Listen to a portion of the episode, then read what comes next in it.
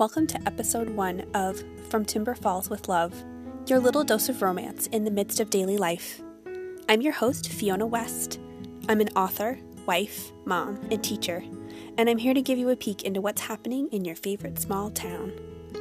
Today I've got a short story called When All This Is Over, which is narrated by Dr. Kyle Durand, one of the main characters from Must Be a Mistake in my Timber Falls series, and he is by far everyone's favorite hero.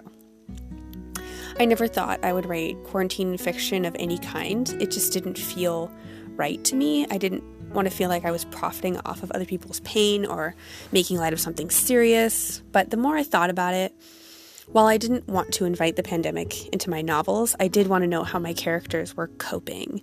And I wanted to give a voice to some things that a lot of us are feeling and thinking. So I put the idea out to my newsletter, and they liked it, and they wanted Kyle's perspective, which I was delighted to provide. So here we are in 2020, a year of many firsts. Please enjoy this quarantine fiction set in the Timber Falls universe, which will ever so briefly intersect with real life.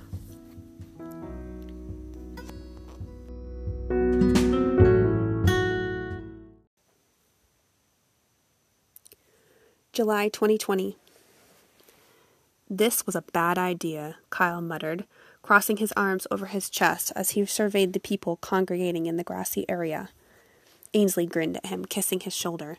No, it's not. We can do it. We're being careful. He pointed the digital thermometer at her temple and took her temperature again. Still normal. The minute it changed, they were leaving. He didn't he knew it didn't work that way, but it was making him feel better. She patted his arm as she moved back toward the food. It should be safe for her to refill her plate. Everyone was seated, chatting, laughing. Their friends sat in a circle in Daniel and Winnie's backyard, paper plates balanced on their knees, all of them more than six feet apart. Except. Hey! Kyle snapped. You! Too close!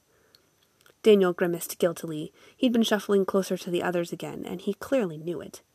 I can't hear what everyone's saying, he complained over the soft sound of the Santiam River at the edge of the property. Kyle narrowed his eyes. You know the rules. His brother sighed. This is my house, you know.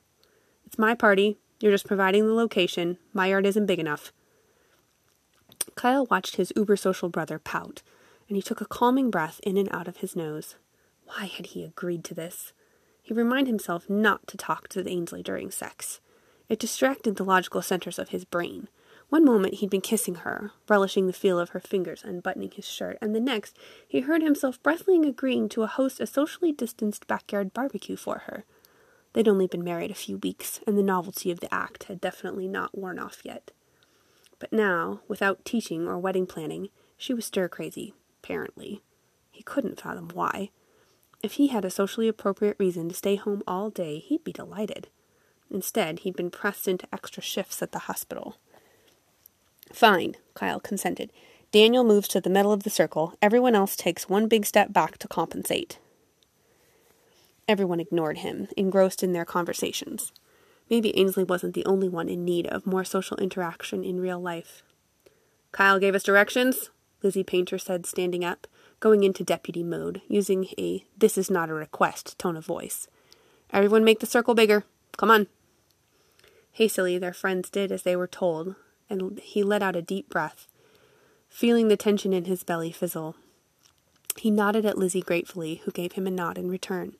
At least someone here had a sense of order and discipline. The river rushed by, ignoring all of them in lieu of its own destiny.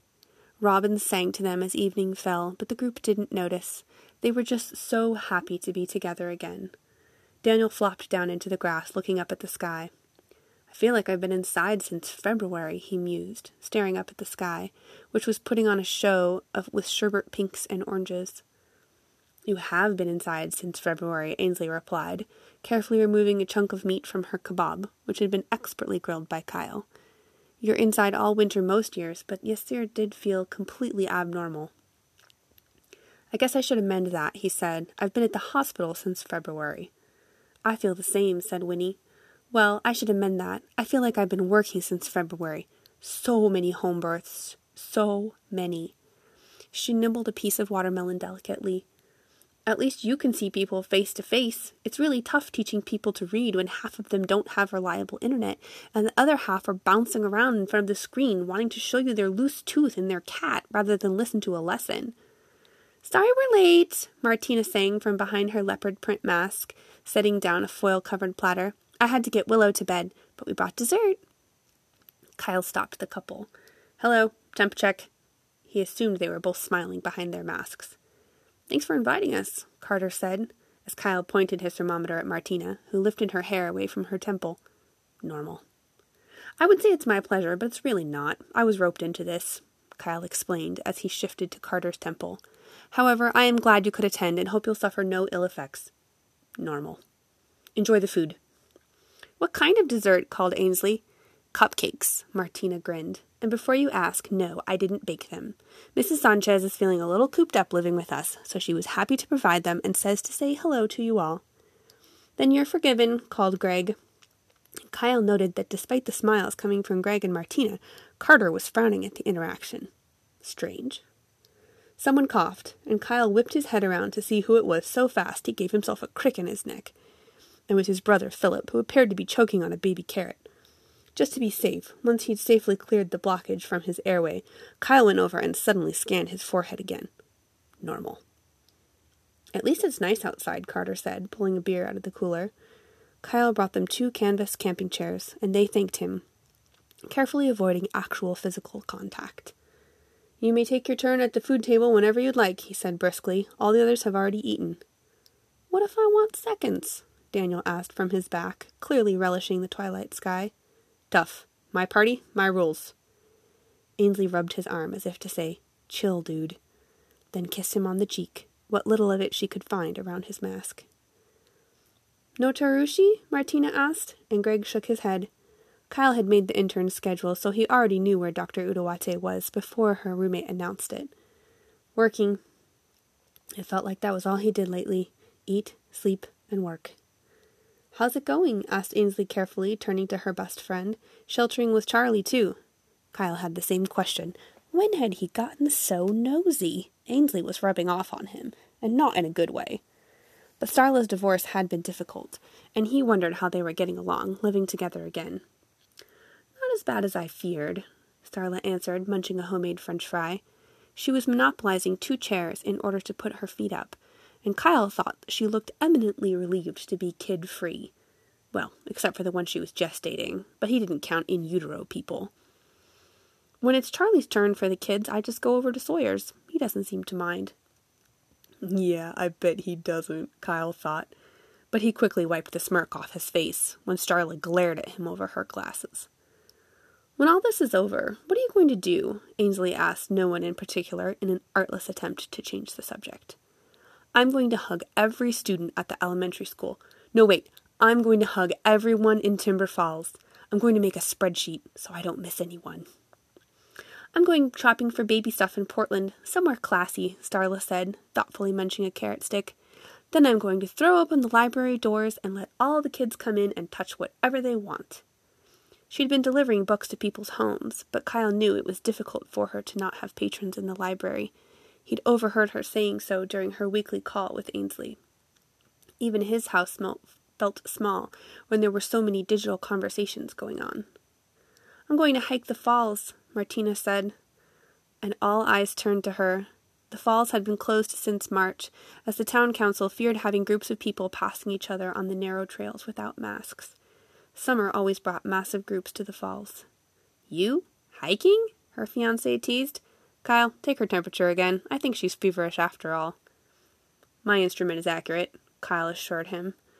He ignored the knowing smiles that spread around the circle like a wave.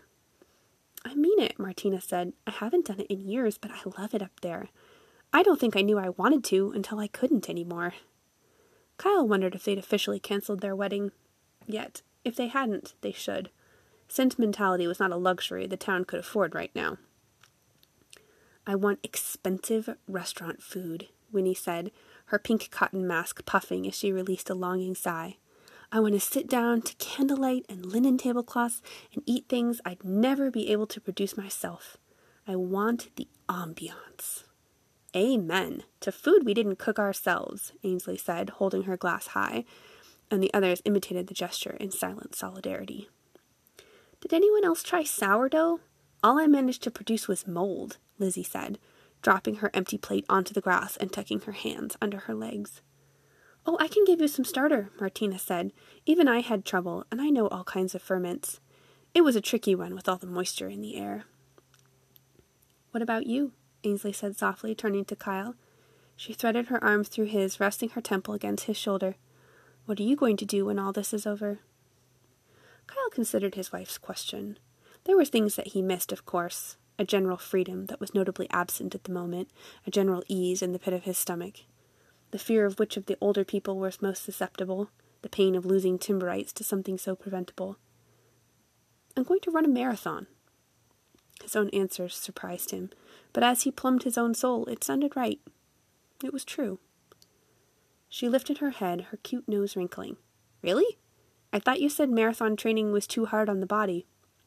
It is, he nodded in agreement, but so is chronic stress, and I really would enjoy the achievement at least once in my life.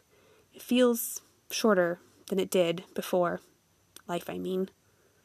Yeah, she whispered, snuggling deeper into him. At least he had her.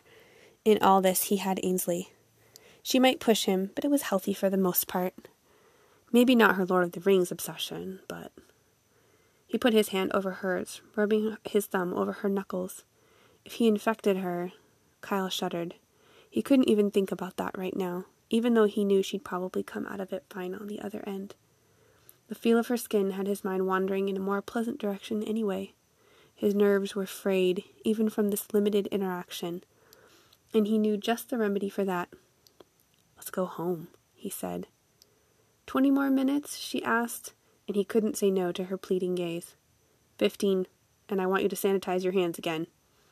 He held out the bottle, and she dutifully put her palms under the pump and received the liquid. The smell of it helped him relax, weirdly enough. Maybe you should help me shower when we get home, she murmured, low enough that no one else could hear, distant as they were. You know, just to make sure I'm extra clean. Let's go home, he repeated insistently, unable to keep the gravel out of his voice. Fifteen. You promised. He raised the thermometer to scan her temple again, and she laughed, pushing him away. Quit that. Oh, he said with faux concern. You're feverish. Time to go home and put you to bed. I am not, she protested, backing away. He lengthened his stride to catch up with her. Would he ever want to stop chasing her? But she turned and ran around the edge of the circle, laughing. When he caught her, he was going to tug her down the steep rocky bank by the river and kiss her where no one would see them. He was going to carry her through his brother's backyard like a fireman, back to the car. Let Daniel play host. It was his house, after all.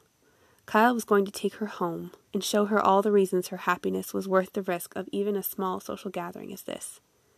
But first he'd have to catch her. Well, it was good preparation for his marathon, anyway.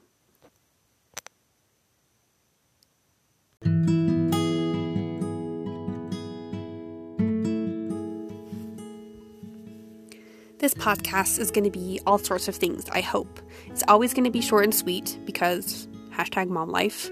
It's always going to be a place for us to share stories and discuss questions and laugh over human nature. And I would honestly love to hear from you. If you have a question you want answered on the show, you can send me a voice message on Anchor. Navigate to anchor.fm backslash from Timber Falls with love. No spaces and it's anchor like on a ship. Click the button that says message, and I'll try to include it on a future show. Or if you're like me and you don't want to learn how to do one more technological thing, send me an email at fiona at fionawest.net. You can also support the show financially on Anchor. Book 4 in the Timber Falls series will be out soon. More Than We Bargained For is Starla and Sawyer's book, and I'll give you a little preview of it next time, so watch out for that. If you need more Timber Falls in the meantime, you can find Daniel and Winnie's story, Could Be Something Good, as an ebook on Amazon or in paperback at most independent bookstores. I'm Fiona West, signing off. Happy reading, book buddies.